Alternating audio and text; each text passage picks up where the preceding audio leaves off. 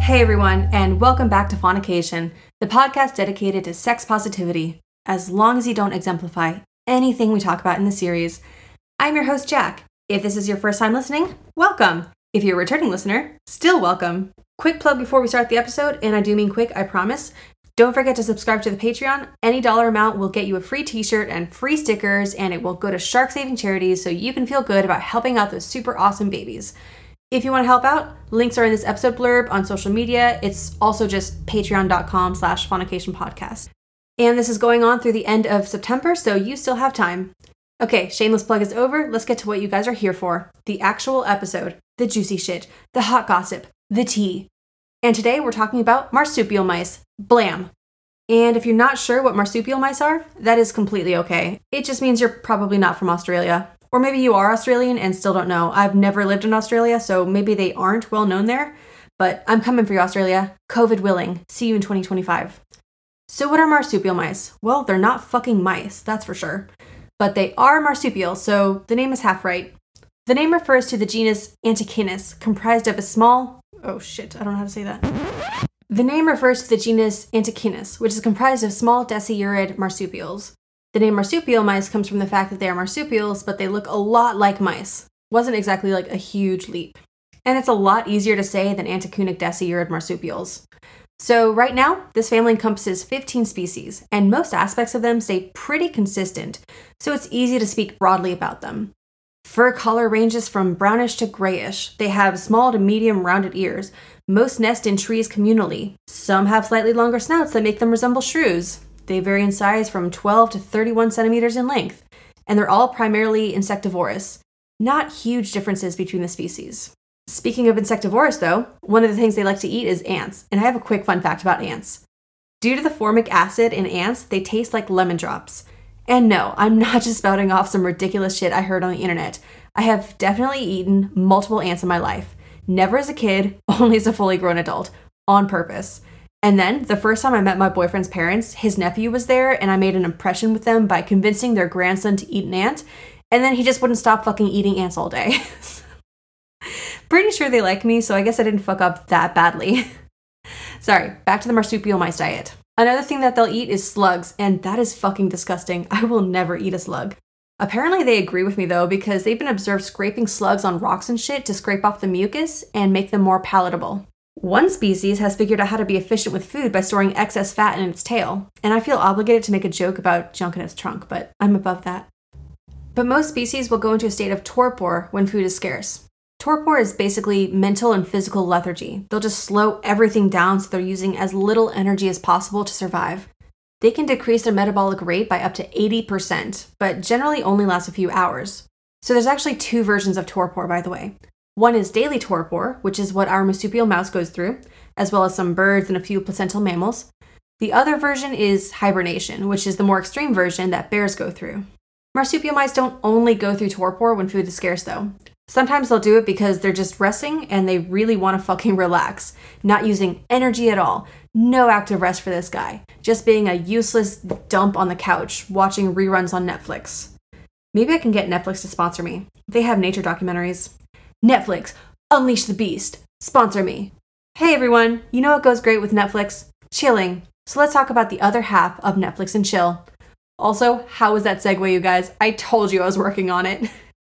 so, marsupial mouse sex. Marsupial mice have sex, obviously, but their sex is weird, which is why I'm doing an episode on it. Now, if you asked most people how they want to die, most people would say something sex related. I would say getting devoured by a massive undiscovered carnivorous plant species in the Amazon rainforest. But marsupial mice would disagree with me. so, all right, let's get to the punch. Males reach sexual maturity at around 11 months old. Then it's mating season, immediately. And now that it's time to finally have the sex, something weird starts happening. Their testes shut down and stop producing sperm, which is absolutely counterintuitive. Like, now that it's finally time to pass on your genetic material, you stop making it? They have to completely rely on sperm already created and stored, and they have to use it up quickly because they start losing it in their urine, which is probably going to be used as evidence to anyone who incorrectly think that for humans, pee is stored in the balls. It is not. But, anyways, they are quickly losing sperm and they're fucking stressed about their sperm count. So the frenzy begins. Both sexes are very, very promiscuous. They'll fuck anything that moves. But like I said, they are really, really into sex. They're one of those people whose entire identity revolves around getting laid. But at least they back it up and have sex for 14 hours at a time.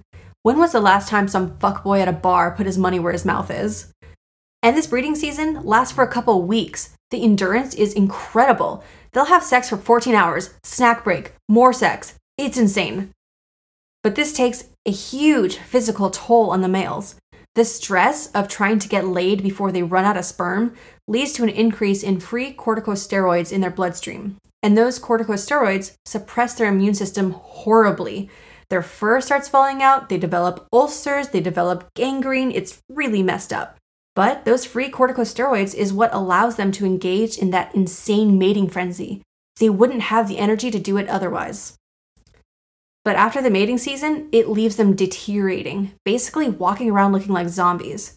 Some males in this stage will actually still try to get one last score in before that long dark night, but unsurprisingly, the females avoid them like the plague. No monster kinks in marsupial mice, that is a uniquely human thing. Mostly just Tina Belcher, I think. Bob's Burgers is awesome.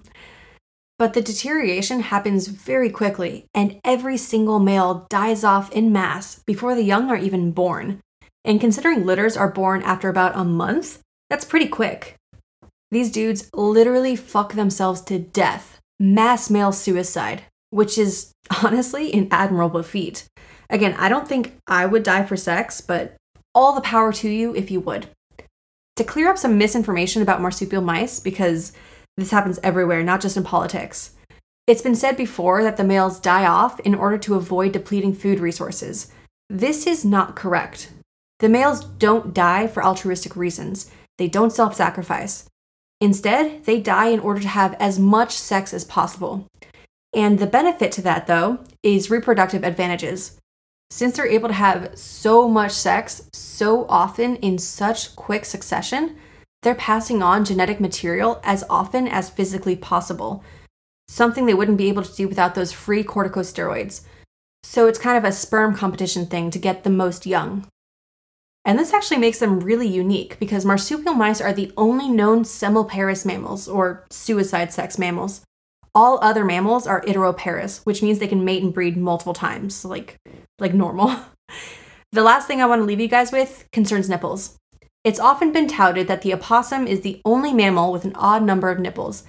And while it's true that the opossum is the only one that always has an odd number of nipples, some marsupial mice who live in transition zones have odd nipples often enough to not be a fluke, like your weird cousin Jackson with an X who pierced his third nipple. Anyways, that covers marsupial mice. I hope you guys feel smarter. I hope you don't feel bad about not having 14 hour sex because, hey, you survived.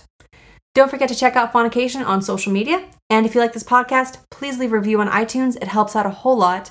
And if you want to provide extra support to this podcast, as well as Endangered Sharks, as well as get a bunch of free stuff for your trouble, subscribe to the Patreon. Don't forget to tune in next week for episode 20. It's going to be a good one. Bye.